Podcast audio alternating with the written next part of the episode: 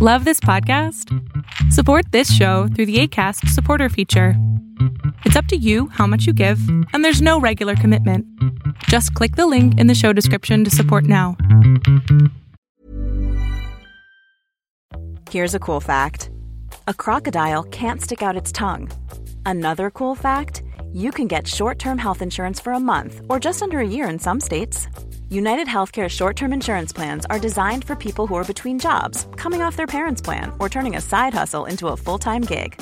Underwritten by Golden Rule Insurance Company, they offer flexible, budget friendly coverage with access to a nationwide network of doctors and hospitals. Get more cool facts about United Healthcare short term plans at uh1.com. Hey, I'm Ryan Reynolds. At Mint Mobile, we like to do the opposite of what Big Wireless does. They charge you a lot, we charge you a little. So naturally, when they announced they'd be raising their prices due to inflation, we decided to deflate our prices due to not hating you. That's right. We're cutting the price of Mint Unlimited from $30 a month to just $15 a month. Give it a try at mintmobile.com slash switch. $45 upfront for three months plus taxes and fees. Promo for new customers for limited time. Unlimited more than 40 gigabytes per month. Slows. Full terms at mintmobile.com. Rusty Quill presents. Hey everyone, Alex Telander here, and welcome to a brand new episode of the Ostium Sagas. Did you know you can get access to a bunch more unreleased Ostium Sagas content? It's easy. Just become a supporting patron at the $5 level and above on the Ostium Network Patreon at patreon.com slash ostiumpodcast. On our Patreon, you'll get access to many new episodes of the Ostium Sagas you haven't heard before, as well as a bunch of other bonus content. Once again, that's patreon.com slash ostiumpodcast. Now, I'd just like to thank some of our new patrons for supporting the Ostium Network. Thank you to Rob, Jedia Care, Bobby, Maggie, and Lilo Berry for supporting us. We really appreciate it. Okay, let's get this Ostium Sagas episode started, shall we?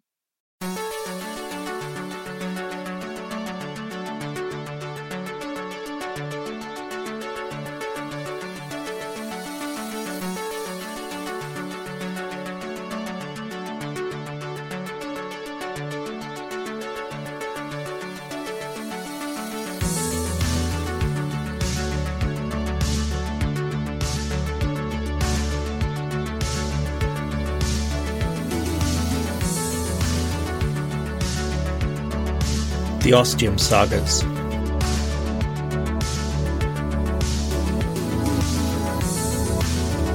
Twenty-three, Saga Two, 1666, Part Six.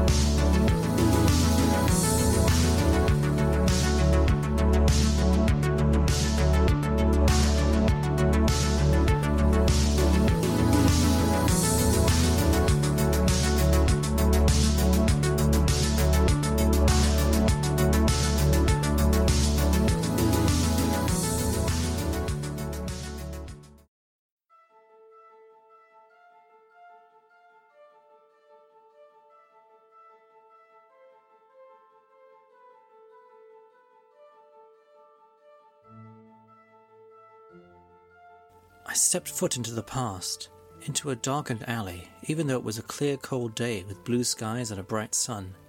But the city was bloated and overdeveloped, referred to as an inartificial congestion, with little planning and a ton of sprawl, which is why it was friggin' dark where I was currently standing. There was also a middle aged woman puking her guts out not ten feet away, while at the end of the alley was some dude taking a dump in broad daylight. Yeah, it was at the other end of the alley where there was plenty of light and visibility, so everyone, including myself, could see what he was doing in all of its gross detail. Yeah, that's how I knew I wasn't in the Ostium network any longer, but now in London, in the year of our Lord, 1666. After the initial grossness, I got a strong jolt of excitement. I was actually here. The thing was, I had a ton of time. It was September 1st. The fire, according to the best records available from almost 500 years in the future, said the fire wasn't supposed to start until after midnight tomorrow night. So I spent the day trucking around the city. My hair was covered in a wrap, and I kept my face covered up with a kerchief, mainly so people wouldn't stare at me because I was Chinese, but it also really helped with the smell. I'd been warned about it in many of the sources and documents I'd read, plus by teachers at the Ostium Network not to mention my wonderful introduction to the city with the first two people I saw. It was still worse than I thought it was going to be. I guess because usually with really bad smells, whenever you're smelling them, you know you're going to move away from that area eventually, meaning the smell will go away, or at least lessen. No such luck here in good old stinky London. I tried heading down to the dock area by the Thames, thinking if I got closer to water it might not smell as bad. No such damn luck. I won't say it smelled worse necessarily, but it still just smelled really bad with a different cocktail of scents.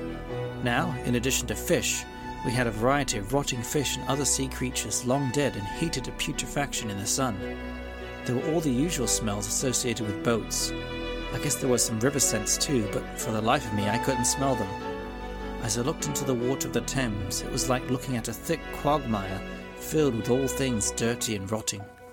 And yes, before you ask, I did most definitely see some corpses in there, which I did my best to avoid looking at, as well as corpses of animals floating in the infested waters. I didn't want to find out what kinds they were. After I wasted half the day trying to get away from all the smells, I eventually exited through Ludgate and hiked a good half mile from the city, resting on a hill. There I ate lunch, which I'd bought with some of the money that was secretly sewed into my garb. Thank the Ostium Network for that cool idea. The food was fine, edible at least, and out there I was able to take off my face wrap and headscarf and enjoy some fresh air and a chilly breeze as I looked down at the thriving giant city below me. A few hours later, as the sun started making its descent back to the horizon, I forced myself to get up. Twilight will be coming soon, and I wanted to make sure I'd be safely inside, somewhere comfortable, before it got too dark. I found an inn that seemed cozy enough and decided to spend a little more when I learned what the cost would be, because I realized it was the penultimate night this inn would remain in existence. So why not live a little, right? The next day, I went in search of a job related to tea, which ended up being harder than I thought. I knew through my research that tea was still kind of a new thing, but I wanted to apply with hopes of turning that around. Here was my chance to be effective and instrumental in changing and imposing something with the advantage of hindsight, which didn't run the risk of totally screwing up the timeline, so long as I didn't get too ambitious, that is. And this was a situation where racism worked in my favour with the person who was considering offering me a job. When she saw my ethnicity, it basically sealed the deal, so to speak. I suppose I should be grateful. No, I'm not. It's still just damn racist. Also, the tea warehouse was located in a part of London that wouldn't be burned to the ground over the next few days. That was also an important consideration. I told them I'd show up bright and early tomorrow morning, even though I was pretty sure they'd soon have a very hot item to keep them concerned with. Sorry, that joke was terrible. I don't think I'll go for humour anymore. As night came on, I enjoyed a good final dinner at the inn, packed up the few belongings I'd begun accumulating, and paid them for a night's stay, even though I wouldn't be staying here tonight. And in a day or two, no one would be. When the watch called 10 of the clock, I made my way down to the River Thames once again and went in search of Pudding Lane. It didn't take long, and by then it was closing in on 11 o'clock. I found a good hidden spot by the bakery and huddled down to wait for the last hour before the fire would begin. So far, the records had been accurate. There was no sign of smoke or fire at the moment, so I suppose time would literally tell.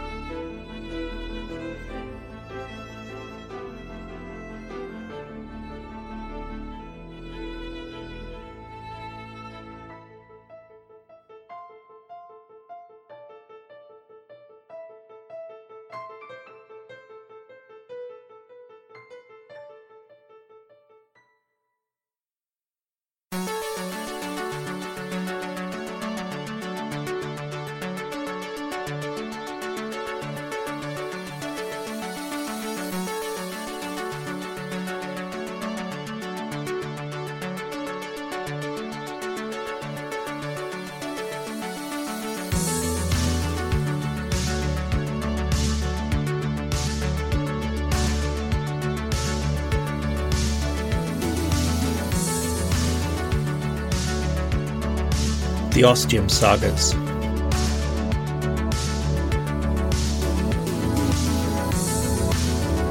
Twenty-four. Saga Two. 1666. Part 7.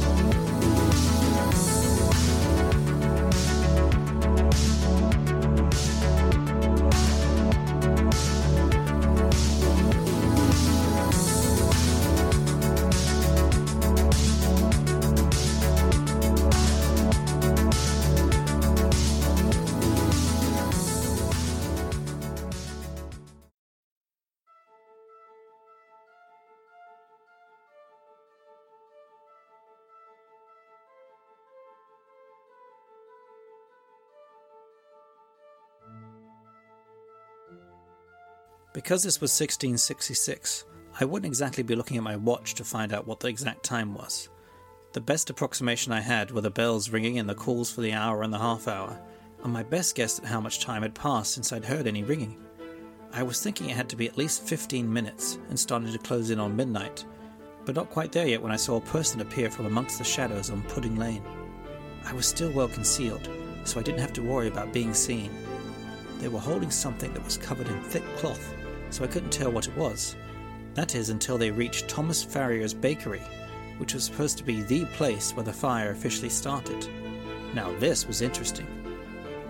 Seeing something like this made my whole trip worth it and would potentially lead to some significant updates to the history of the Great Fire of London. They walked up to the door and drew the covering off what they were carrying. It was a lantern, the flame kindled with kerosene or some other burning fuel. I could also see the person better now with the light and could tell it was a man. This was probably why he'd kept the lantern hidden, so he too would remain hidden. He drew something from his tunic and used it on the lock. I couldn't tell if it was a key or some sort of lock picking tool because it was too dark, but he got the door open really quick, so I guess it was a key. He was also being all secret about it, like someone who wasn't supposed to be here with a key. He went inside and quietly closed the door behind him.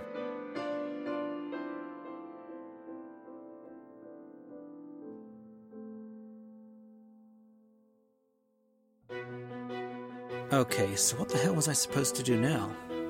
Well, I knew the rational part of me was saying to just stay put and watch the Great Fire of London get started, possibly by this complete stranger that history knew nothing about. Another part of me wanted to investigate and find out what he was doing, you know, again for history's sake, so we could get the facts right and update the history sources. And the one last part of me wanted to storm in on his ass and find out what the hell he thought he was doing, because he was clearly a shifty dude up to no good, and it pissed me off. So I counted to 60 slowly, then got up from my hiding spot and made my legs walk over to the bakery. There was one window all dirty and blackened, and I couldn't make out anything inside, which was probably good, because it meant the guy couldn't see me on the outside either.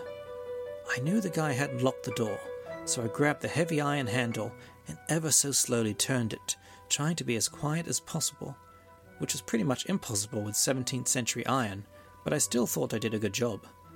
When I had pulled it all the way down and was relatively sure the guy hadn't been watching the door and seen the handle turned down, or he would have been ripping the door open to find out who I thought I was. What if he had seen and was now waiting on the other side of the door for me to open it and then clobber me or whatever? I gulped and held my breath as I inched the door open. There was some creaking, but still kinda quiet, all things considered. I opened it a little wider, then peeked my head in around it. The room was dark, meaning the guy wasn't there, but I could see a glow through a doorway, and that told me where he was. As I slipped inside, a harsh reality dawned on me that literally made me shiver. I needed to be really careful I didn't scare the guy or cause him to drop the lantern, therefore making me the official secret starter of the Great Fire of London. It took me longer than expected to cross the room because it was dark and full of darker machine looking shapes that were used for baking. The only light I had was that weak glow coming from the other room. I kept the door open wide behind me to make sure if I needed to, I had a ready exit. I made it to the other doorway without knocking anything over or making a sound, and then slowly looked in to see what the hell this guy was up to. My mouth dropped open. So much for worrying about the lantern. The guy had already used the hot flame to get a fire started in a corner of the room, and there was now a raging fire. And what about the guy? Well, he was on his way back across the room and was now stopped in his tracks because he was looking right at me, his mouth now as open as mine had been. Shit.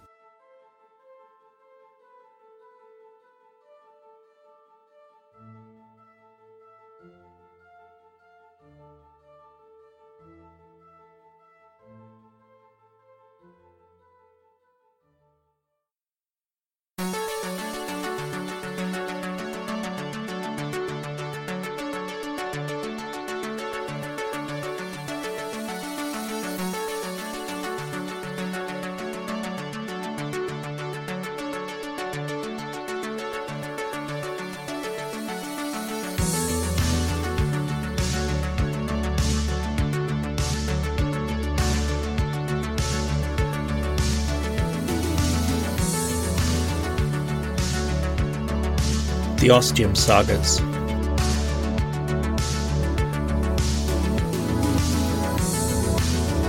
Twenty-five. Saga Two. 1666. Part 8.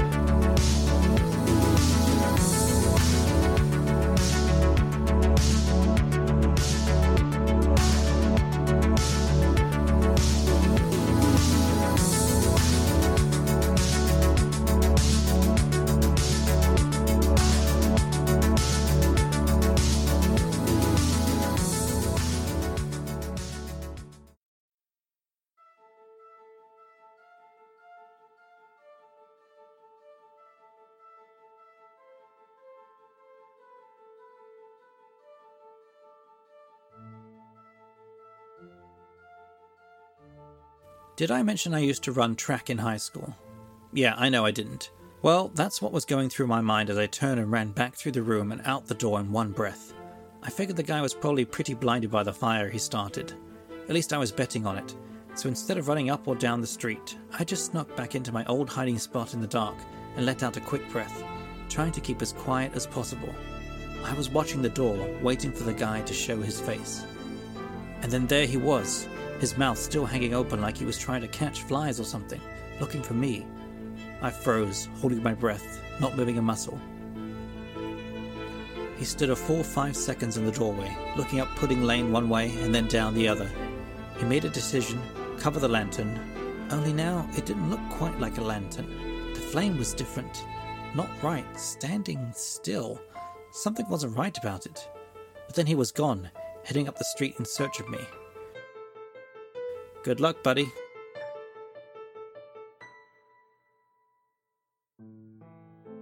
When I couldn't hear his footsteps anymore, I let out a long, shaky breath. What was I thinking? Going in there like that? Still, I'd seen something that had never been known by the history sources. Then I realized and jumped up and ran for the door of the bakery, but the fire had already spread to the other room. But what about the people living here, upstairs? It said they survived the fire, that someone woke them or they woke up themselves.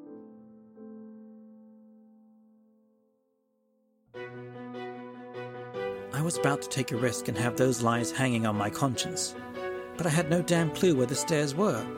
What was I supposed to do? Then a crazy thought occurred to me, and I ran back out into Pudding Lane and grabbed a handful of rocks and stones, then looked up and saw the dirty outside of the upstairs window. I began firing the handful of projectiles at it, throwing harder with each rock, wanting to not just make plenty of noise, but break the damn thing.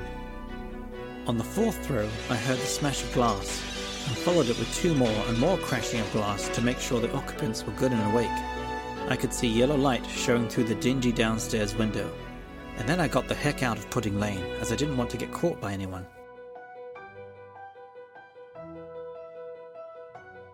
When I'd seen the guy heading up the street, part of me had wanted to follow him, to find out where he lived, where he was going, what he had planned for next, and probably, more importantly, who the hell he was.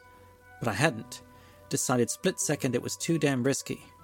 Also, I'd seen his face in the light, and after everything that had happened tonight, I was pretty sure I wouldn't be forgetting it anytime soon.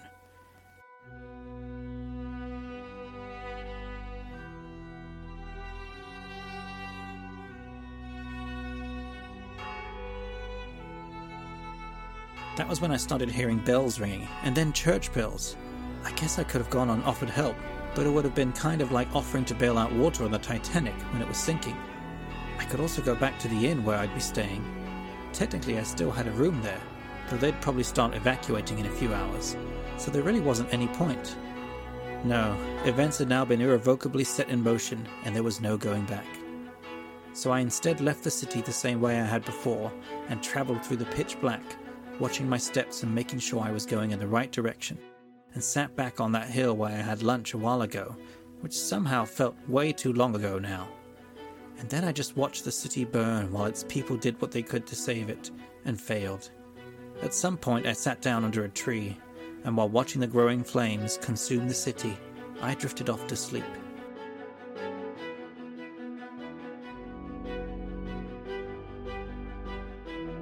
I spent most of the next few days in that same spot, going into town to get food and anything else I needed. The fire kept consuming the city, eating up all that delicious dry wood.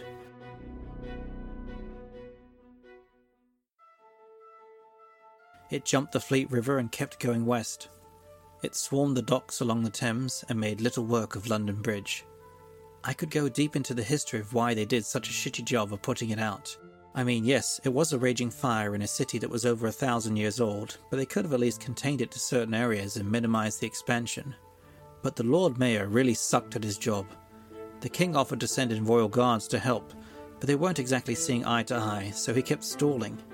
They also wanted to destroy a bunch of buildings to act as fire breaks, which would have totally worked, but the Lord Mayor wasn't having any of that. It would mean demolishing his rich friends' fancy houses, and that just wasn't going to happen. But by Wednesday, the king couldn't give a shit what the Lord Mayor thought, and just came and took care of affairs himself, basically firing his ass.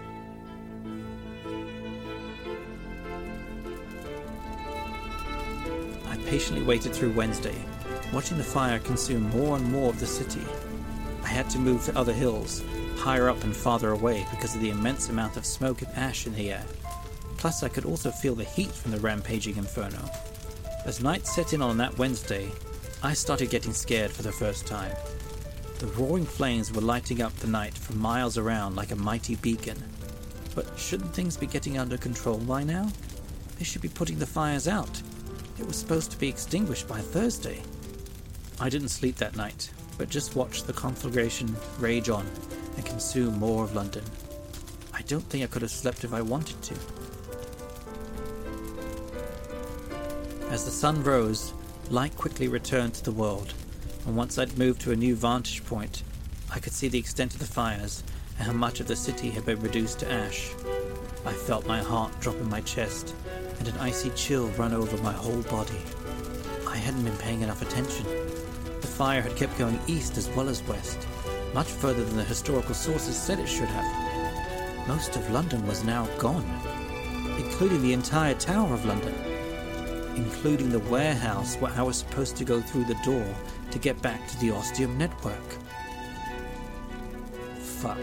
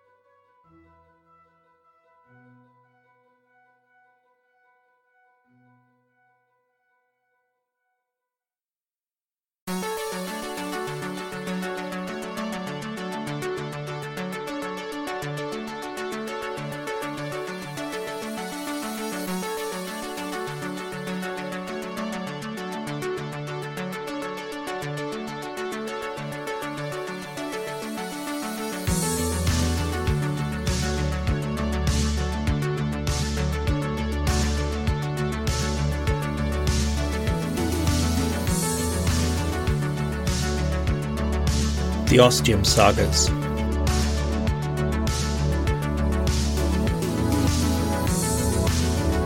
Twenty-six, Saga Two, 1666, Part Nine.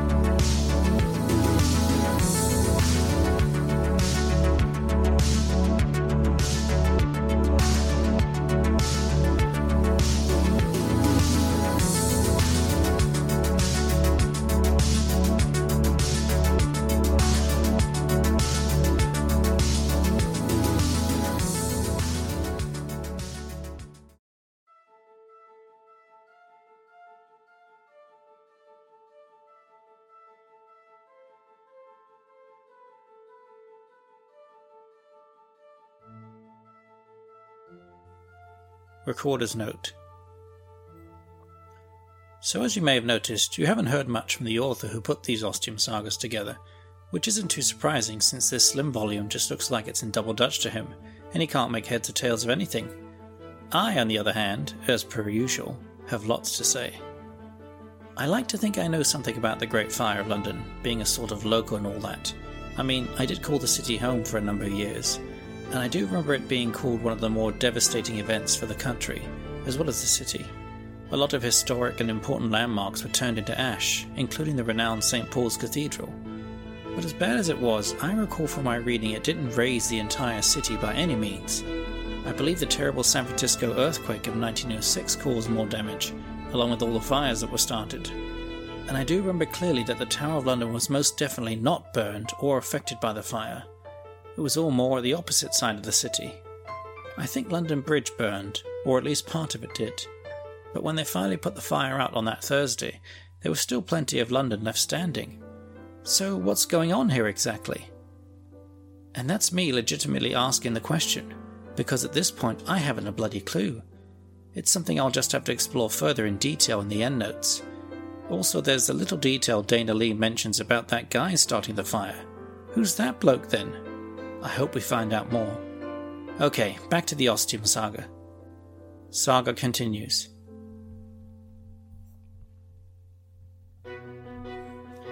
It's been five months since the great city of London was completely burned to the ground. I panicked and lost it for a little while there, but I know I wasn't the only one. Eventually, I got things back together, got my mind going in the right direction again. I was very thankful for the amount of money the Ostium network had left me with, as by 1666 standards, it was a small fortune and really helped me through those tough days. I started going from town to town looking for work. I wasn't ready to go back to the place that had been London. I didn't know when I would be ready. There were some tea places, but I just wasn't interested in that anymore. After everything that had happened, I started getting into trouble. Or to be more exact, trouble started finding me. Yep, I'm sure it had something to do with being an Asian woman. People thought they could push me around, treat me like crap. Especially men, and more often than not, those men wanted something more, and weren't at all bashful about demanding it from me, whether I was willing to provide or not. I was also angry, very angry, and it was going to take me a while to figure out why. In the meantime, I let all these people who had problems with me know what I thought of them, with my fists and my feet. I'd gone through extensive self defense training with the Ostium Network, like everyone else had, and I haven't forgotten any of it. None of them saw it coming or expected it in any way, so I always got the upper hand. Those that were able to put up any sort of fight just made it more fun for me. It only took a few incidents for people to know what was up and to not try anything with me again. Then I'd move on to another town, and would have to start the learning process all over again. Eventually, I did get a job as a kind of bouncer type for a guy who ran a bunch of businesses in Oxford and sometimes needed some protection. That lasted for about a month until I finally acknowledged that I hated what I was doing. This wasn't a job, this wasn't a life. Plus, the crying breakdowns made it all too clear for me, and I just left town and started making my way back down to the place that had once been the City of London. It took me two weeks to get there, and I needed every moment of it. In the months that have felt like they'd flown by, I'd never asked about London, about what happened after, about where the people went, about whether a new town or city would be built upon its ashes, because I hadn't wanted to know, because I'd been too angry. I'd been so angry. I was so angry because I didn't have my own life anymore. I didn't have the life I'd been so excited about. It had been ripped away from me, and now I was stuck in this place in time that I had thought I was just visiting and would be spending the rest of my life in, depending on how long that would last and there was absolutely nothing I could do about it. I felt helpless. But when I got to the mass grave site that used to be the great city of London, I felt better. A lot better. And a lot less angry. But I wasn't completely fixed. I still harbored some deep resentment for the extremely messed up situation I was stuck in.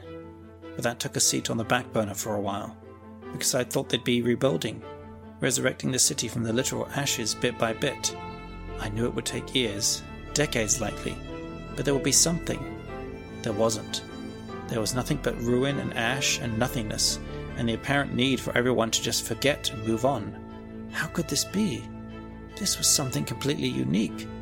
In all my studies throughout history, something, someone had always continued on, and no matter how small a situation Angkor Wat, Easter Island, Pompeii, Krakatoa, no matter the amount and thoroughness of destruction, humanity would always lick its wounds, heal, and then begin rebuilding once again. What the hell was going on here?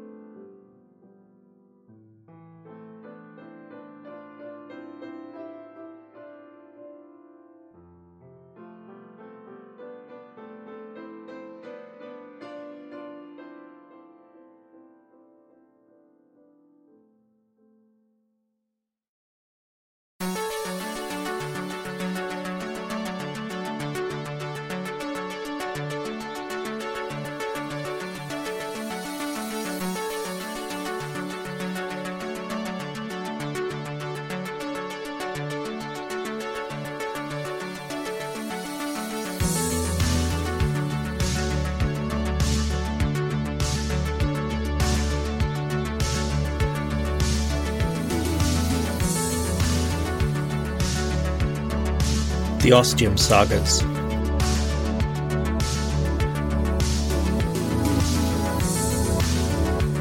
Twenty-seven. Saga Two. 1666. Part 10.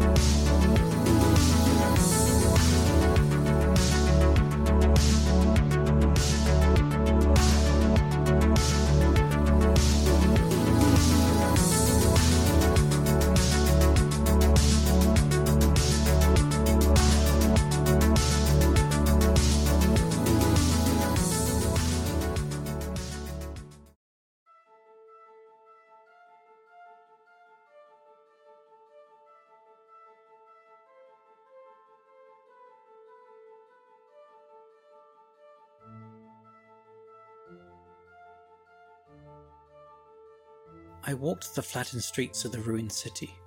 It really was like walking through a cemetery, although the graves weren't marked in any way, but you got the sense of what used to be there. There were some skeletons of framework, structures, some burnt husks of something that used to be something useful, something important to someone.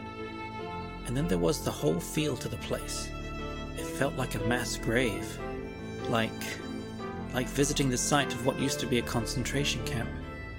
You could just feel that a lot of people had died here, lives lost, souls extinguished. There were even, as shocked as I was to see it, some spots that had a little smoke wafting up into the sky, others giving off heat. Incredibly, there were still some cinders that were somehow alive after all this time. The fire had simply been that hot and devastating. As I walked around the former city, I spotted a few other people digging through the ashes, searching the wreckage for anything of worth. The third person I saw, an elderly gentleman, I couldn't stop myself from asking if he knew why the ashes hadn't been cleared, why no rebuilding had begun yet, and if he knew when they would begin rebuilding the once and great city of London. And I said I had been far away for some time and had heard no news or updates.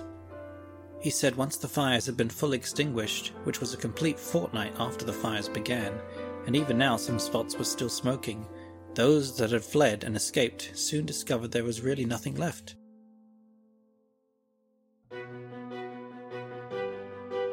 He said he was here now to dig through and be sure, but a summit was held to decide what to do next. I asked whether the Lord Mayor was involved. The man's face grew sour. He said that the king had held that man personally responsible for the extent of the fires. If the Lord Mayor had done what the king had asked, there would still be a city left standing. He then said the king had ordered the Lord Mayor to be executed, which would have been conducted at the Tower of London had it still been standing. The man was beheaded to loud and raucous cheers from the former Londoners.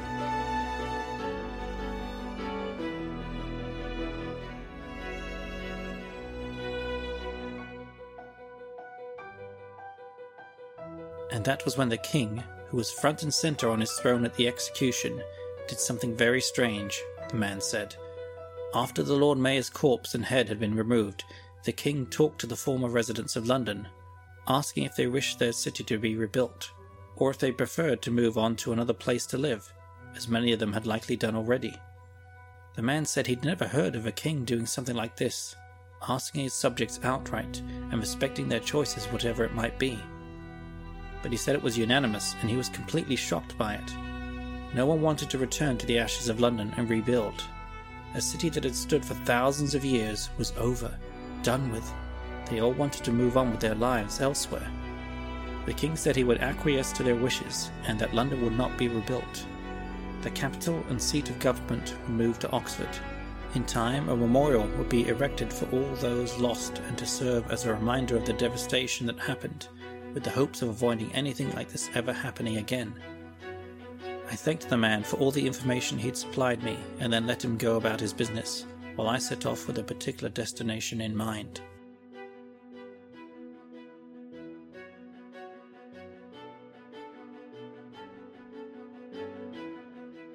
Recorder's note.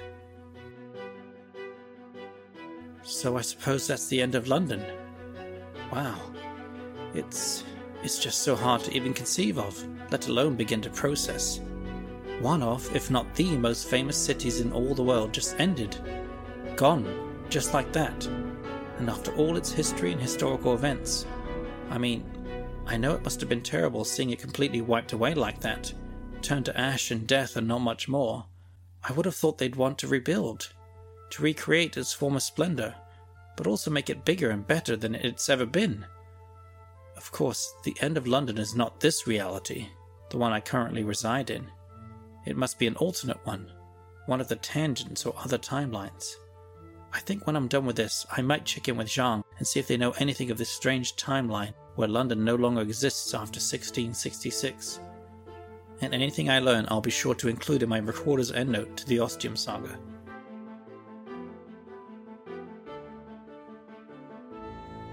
Saga continues. I approached the site where 600 odd years ago William the Conqueror had commissioned the building of the Tower of London. Like the rest of the city, little now remained, but this incredible building had been made of mostly heavy stone, when everything that could burn had, and at a really high temperature. People must have taken the stone to use for other building materials, or something I can't fathom at this point. Perhaps some crazy collectible. A memento of what once was. Maybe they knew someone who had been executed here. Perhaps they were even family. But I wasn't here to shed tears over this lost historical landmark. I headed to the area where the arrangement had been made for me to return to Ostium in two months' time. I didn't know what I would find, but I expected it to be much like what I'd already found ash, burned wood, and ruins. What I found instead was a complete shock.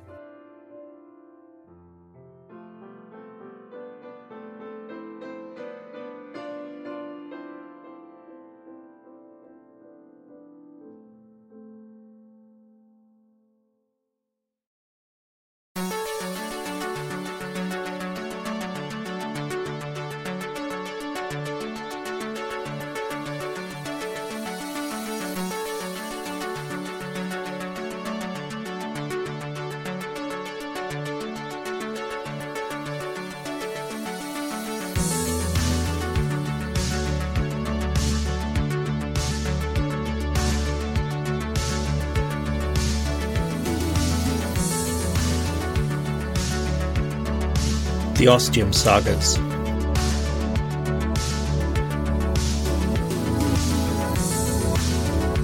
Twenty-eight. Saga Two. 1666. Part 11.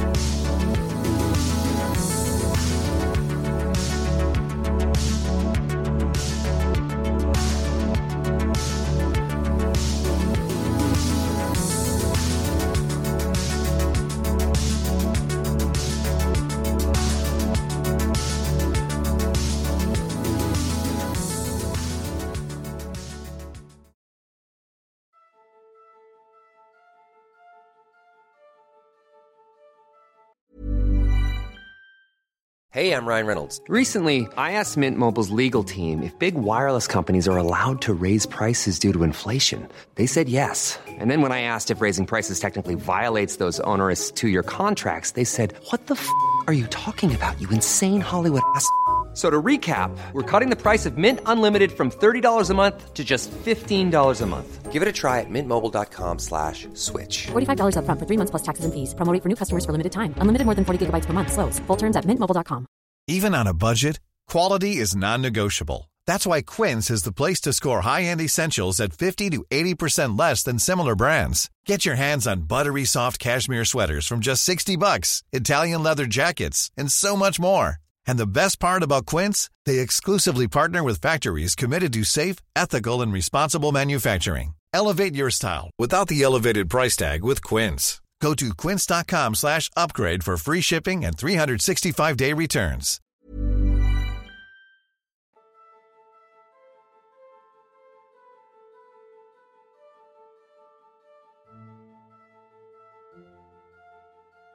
Sorry, that was a little misleading there, because there was plenty of ash and burned wood, and ruins as far as the eyes could see. The warehouse and the pre scheduled door were no longer, not even any wooden skeletal remains or standing beams or pillars. All this I could tell from like 200 feet away.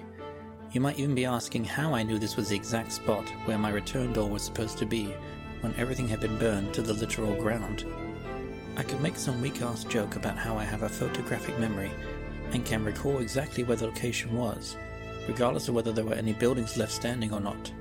But I would just be lying. I don't have any sort of photographic memory, by the way. Not as far as I know. It was because I could feel the pull of ostium. Yeah, I know how crazy that sounds. Even more wacko than me having a photographic memory, technically. But it was also the complete truth. There was something drawing me to this location, from the center of my chest, like I was wearing one of those over the top necklaces some old school rappers wear, with this big symbol in the middle for their name or whatever. Only in my case, it wasn't a big letter, but a heavy magnet, and wherever the place the door had been was like this big heavy piece of iron, or another big magnet, and the poles were correctly aligned, and it was pulling me right to that spot. Yeah, that's pretty convoluted, I know, but like I said, it's the truth, and it's the only way I could think to describe it. As I got closer, it got stronger. And yes, if you're wondering how I was feeling at all, I was terrified. But I'm writing this some three weeks after it happened, so I'm at least able to keep my cool now as I write about it. I'm sure you played that game a bunch of times when you were a kid with friends and family, where you were trying to find something and they would tell you if you were getting warmer or colder. That's what this was like for me. If the pool started to feel weaker, I changed direction a little, honing in on where it specifically was. And then it felt really strong, an almost uncomfortable feeling. I kept moving and felt it get a little weaker, so I'd obviously found ground zero for this ostium door. Only there was no door anywhere in sight.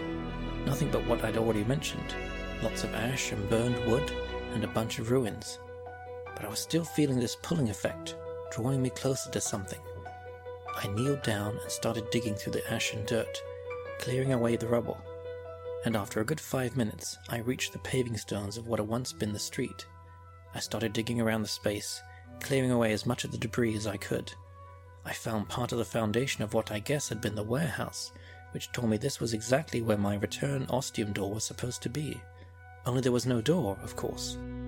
Nothing that I could use to pass through back to my time and the ostium network. But this pull still remained, that force drawing me here. So there was something. It meant. Well, I didn't really know what it meant, other than that I should return on the arranged day when I needed to. In the meantime, I decided to travel a bit, visiting other cities around England, including Bristol, Southampton, and Bath. I even made it all the way to Cardiff in Wales before I began making my way back to the former site of London.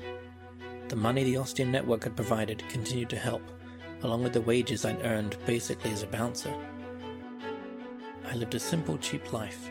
I didn't need much, so little money went far. By the time I started on my way back, I still had plenty of savings. Of course, on my trek across southern England, I often ran into dudes wanting to rob me or do other things. But each time, all they saw was a demure, defenseless woman, and landing that first punch in their shocked faces always felt great. The other thing I did while traveling was write this journal you are now reading, whoever you might be presumably someone related to the Ostium network, as you were able to break the code to the known cipher. And then you know what has befallen me so far. Did you know this would happen? That my way back to Ostium would be burned to the ground in this version of London where the city was no longer? Was this all part of the plan? To see if I truly would get stuck here? Well, I'm headed back now, and I'm pretty sure I'm going to find something there that will either get me back to Ostium or just confirm that I am permanently trapped here.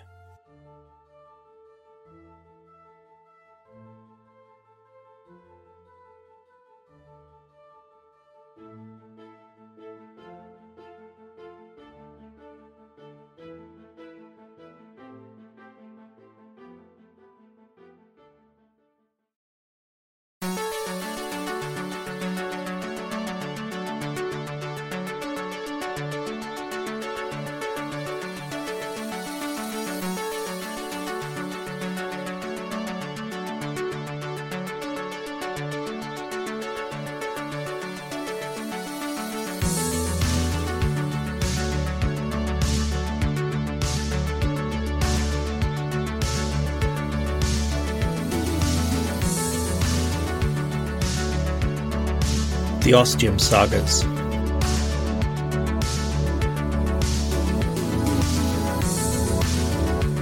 Twenty-nine, Saga Two,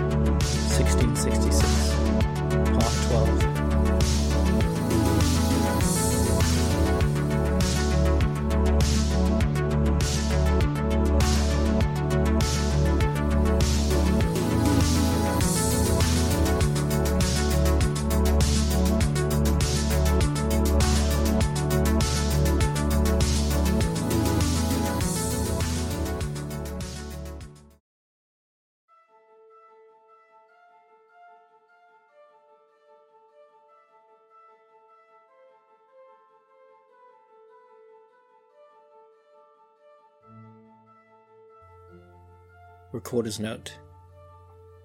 The idea that the wankers at the Ostium Network knew exactly what they were doing when they sent Dana Lee back to this alternate London, in an alternate England, in an alternate world from the one I'm currently living in, that, that London would cease to exist and she'd have no way of getting back to Ostium. Well, I'd say it all sounds extremely far fetched and hard to believe. But again, this is the Ostium Network we're talking about here where the impossible and unbelievable is literally made very possible and definitely believable. But then, what was their goal in doing this? Why did they send her back there just to leave her there? Did they even know all that would happen? Was it random chance? Did they not know in this England the Great Fire would be so much more devastating? Dana seems to think they knew about it already, and I'm inclined to give her the benefit of the doubt, even if I don't really know what the end game was in all this. But let's get back to the saga, shall we, and see if we can find out.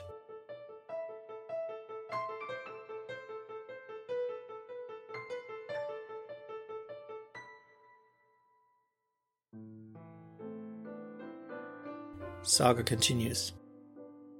I felt the strange pull a lot sooner this time.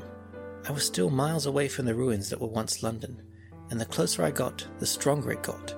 There was no hesitation or uncertainty on where the location of the former door was this time. I was a good five hours early, so once I reached it, I found a shady spot nearby and had the lunch I'd brought with me.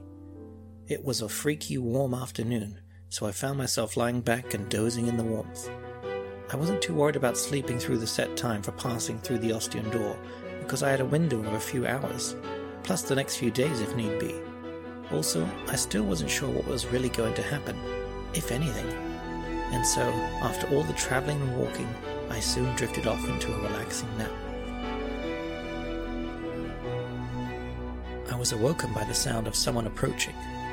Because I was resting in a covered area, the person couldn't see me, but I could see him clearly which was good because my mouth was hanging wide open in shock.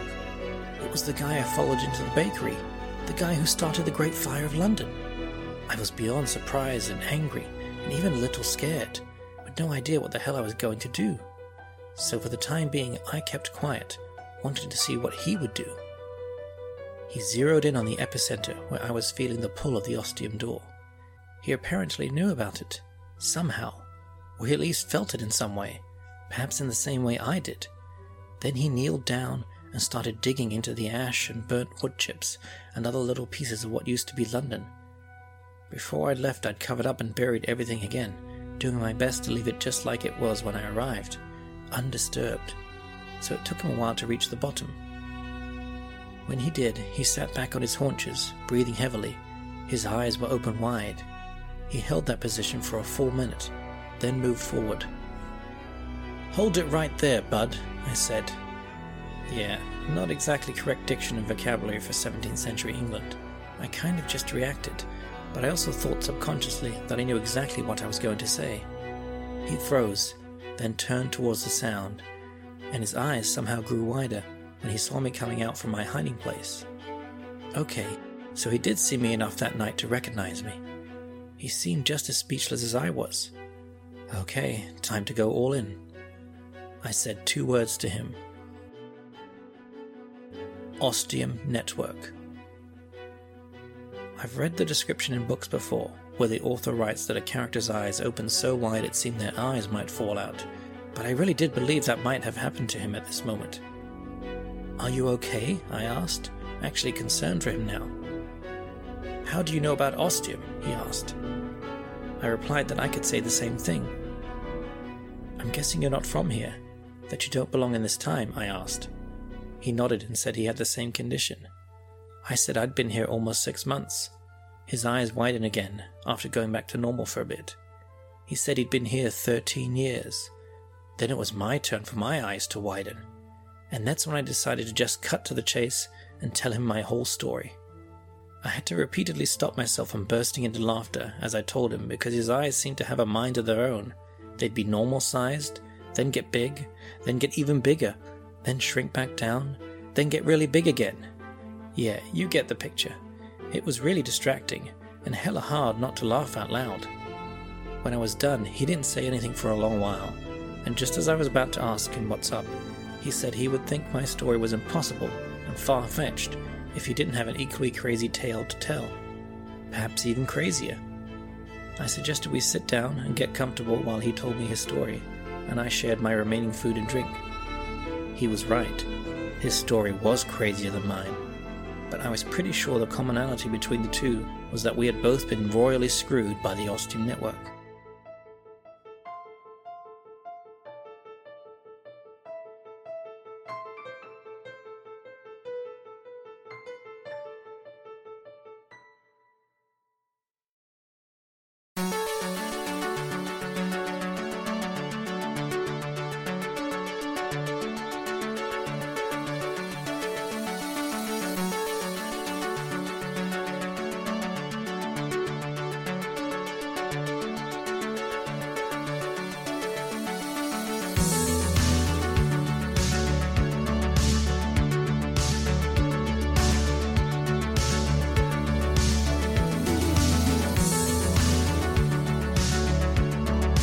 The Ostium Sagas.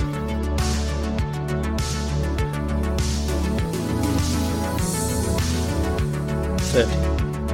Saga 2. 1666. Part 13.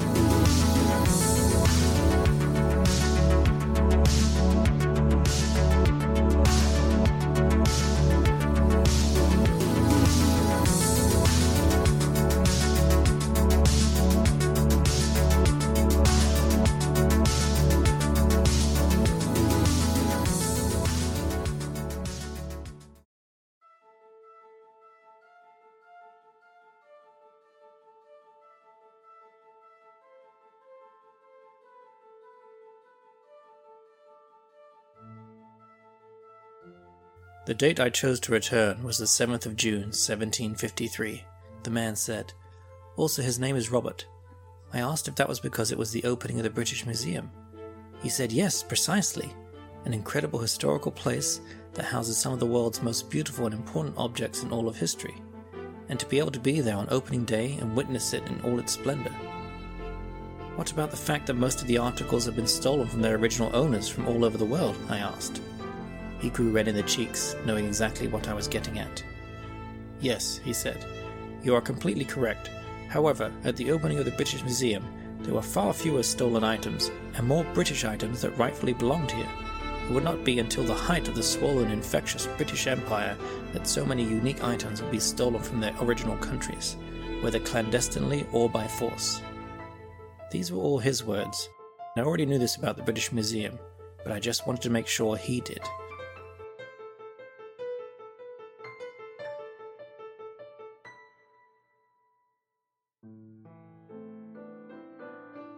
When they asked me how long I wanted to stay, he said, I didn't really know how to answer.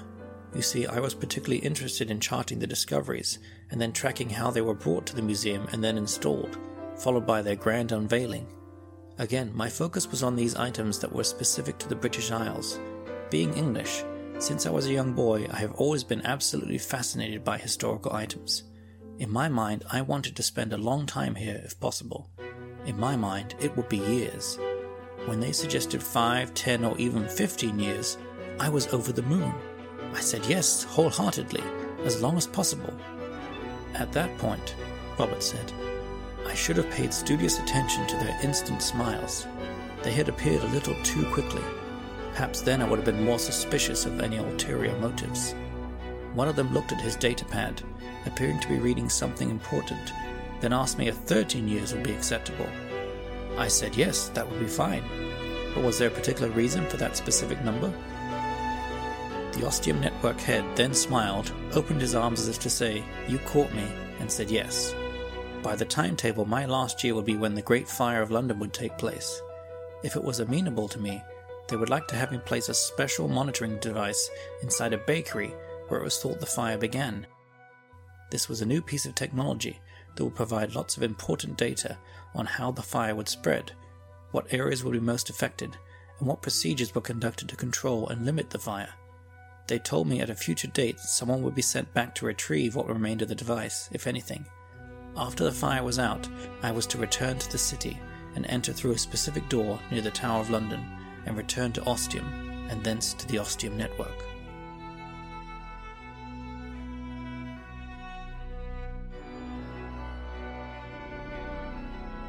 I was happy to help the Ostium network while also being able to satisfy my deepest desires in being there at the grand opening of the British Museum. I was put through rigorous training, much like I'm sure you were, and then travelled to Ostium and back in time to 1653. Ten years sounds like a long time to some, but for me it went by quite fast, I thought. I was able to fit into the culture and clientele of 17th century England with no problem. The Ostium network had furnished me with enough money so that I could maintain the comfortable societal level of an aristocrat, and it was just grand seeing those rare artifacts discovered and brought to the museum. Before I really knew it, I was in my 13th year and had to begin my preparations for the night of the Great Fire. But I will say, if I am anything, I am a professional, and while I had enjoyed my time at the museum immensely, it was now time for my next duty, which I dispatched with aplomb, I must say. That is until I pressed the hidden button to activate the device as the Ostium Network head had shown me. The item was disguised as a lantern, should someone discover it before the fire spread, and would in fact light if needed. However, once I'd activated it, it caused a liquid to spray around the room, including covering my person, and then dispatched a flame which caused an instant conflagration.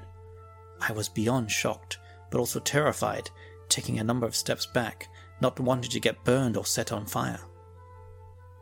Had this been the intention of the Ostium network? For my body to burn in the fire also?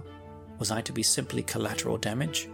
As the fire quickly spread, I tried to leave, and that was when I saw you and dashed after you into the street, where it was dark and I could barely see my hand in front of my face. The fire in the bakery had burned. Pun very much intended, believe you me, after images on my retina, and so seeing in the dark street was very difficult. Once I saw you were gone and knew not which direction, I just ran, and ran, and ran. I waited days for the fire to diminish and to be put out, as I wished to return to the Ostium network as soon as possible and to find out what had gone wrong. But the fire kept growing and raging and consuming more of the city until there was nothing left. It was then that I fully realized my way back to my own time had been completely obliterated.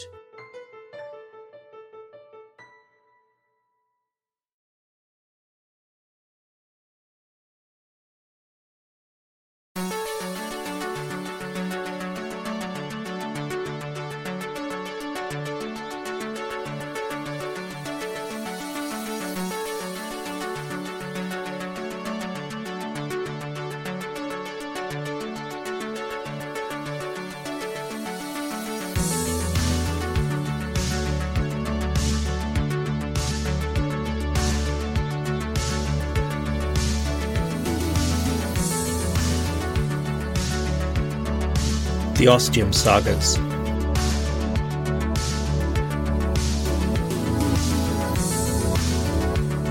Thirty-one, Saga Two, 1666, Part Fourteen, the final part.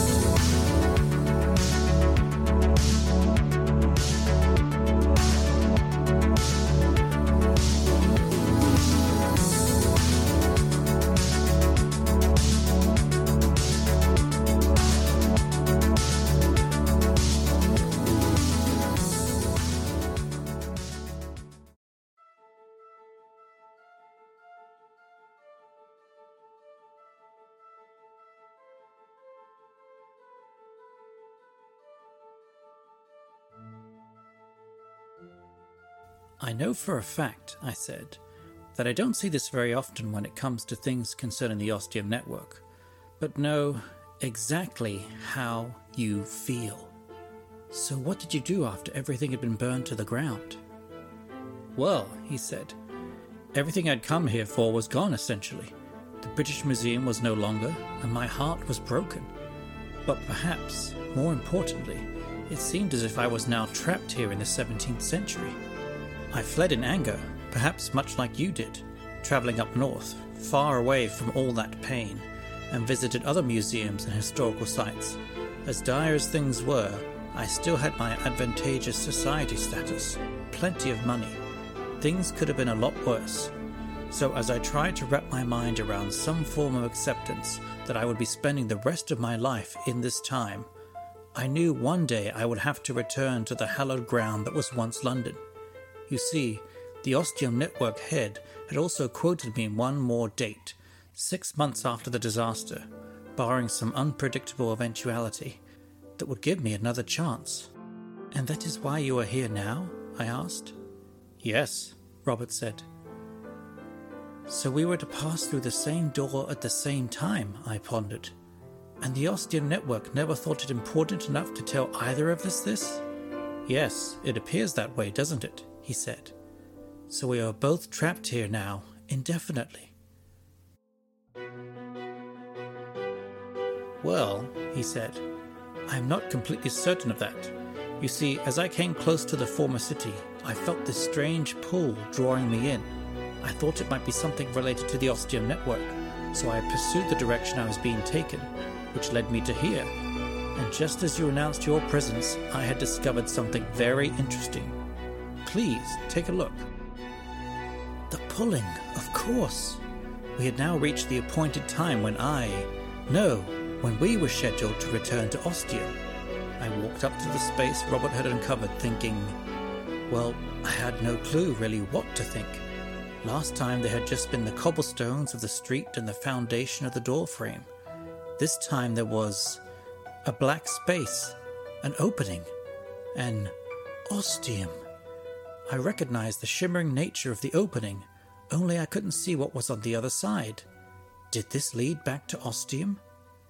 I asked Robert that exact question. I don't know, he said. It seems to make the most sense. The problem was it was small, too small. It had the diameter of a frisbee. So, yeah, you could fit some stuff through, but no humans were going through that small space.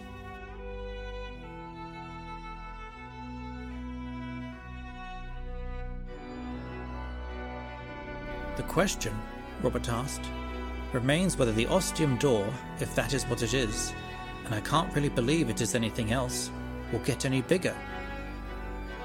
We don't need much, I said. We don't need a whole friggin' door, just like manhole size so we can drop down through. We talked over our options, which weren't many. I explained how the Ostium network had arranged to have the door supposedly be open and available at the same time over the next few days. So we worked for an hour clearing more rubble and space around it, making sure nothing tumbled or fell into the dark opening. 60 minutes later, we had enough room for the opening to hopefully expand and accommodate us for our trip back to Ostium. And then we waited. For three very, very long days. We would take turns going for supplies and then shifts during the night, with a fire constantly going, so someone was always on watch for any change that might occur to the ostium, no matter the hour, just in case.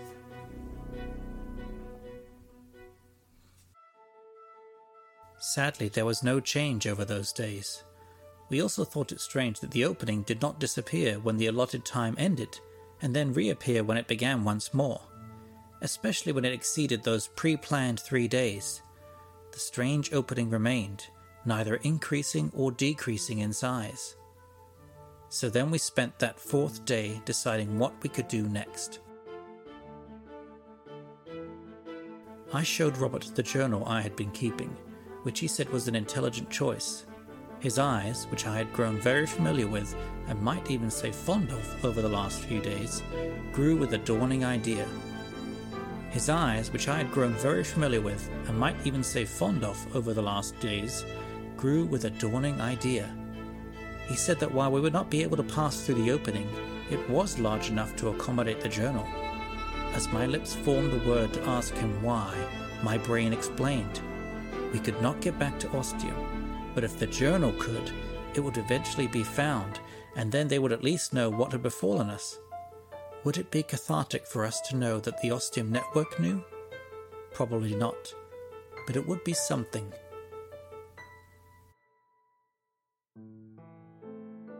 So I said Robert's idea aloud, and then we talked over it a bit. I don't really know why I started this journal for fun, for something to do, but I think a part of me wanted some record to show them, so that it would be remembered, especially since these events over the last six months had turned out very different from what I'd read in the history books.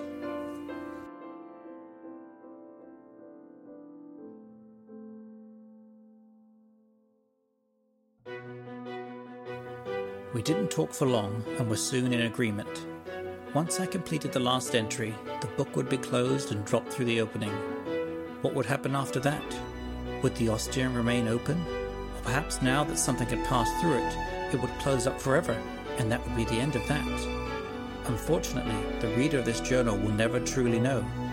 Maybe I can leave a subtle clue somehow that will show up in some history book or other.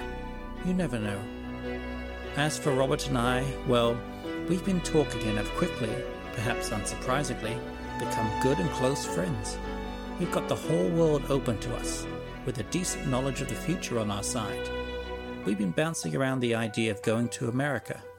Yes, a very different one to the country I was born and grew up in, but in that lies the adventure, I think. And Robert seems excited by the idea, so we shall just have to see.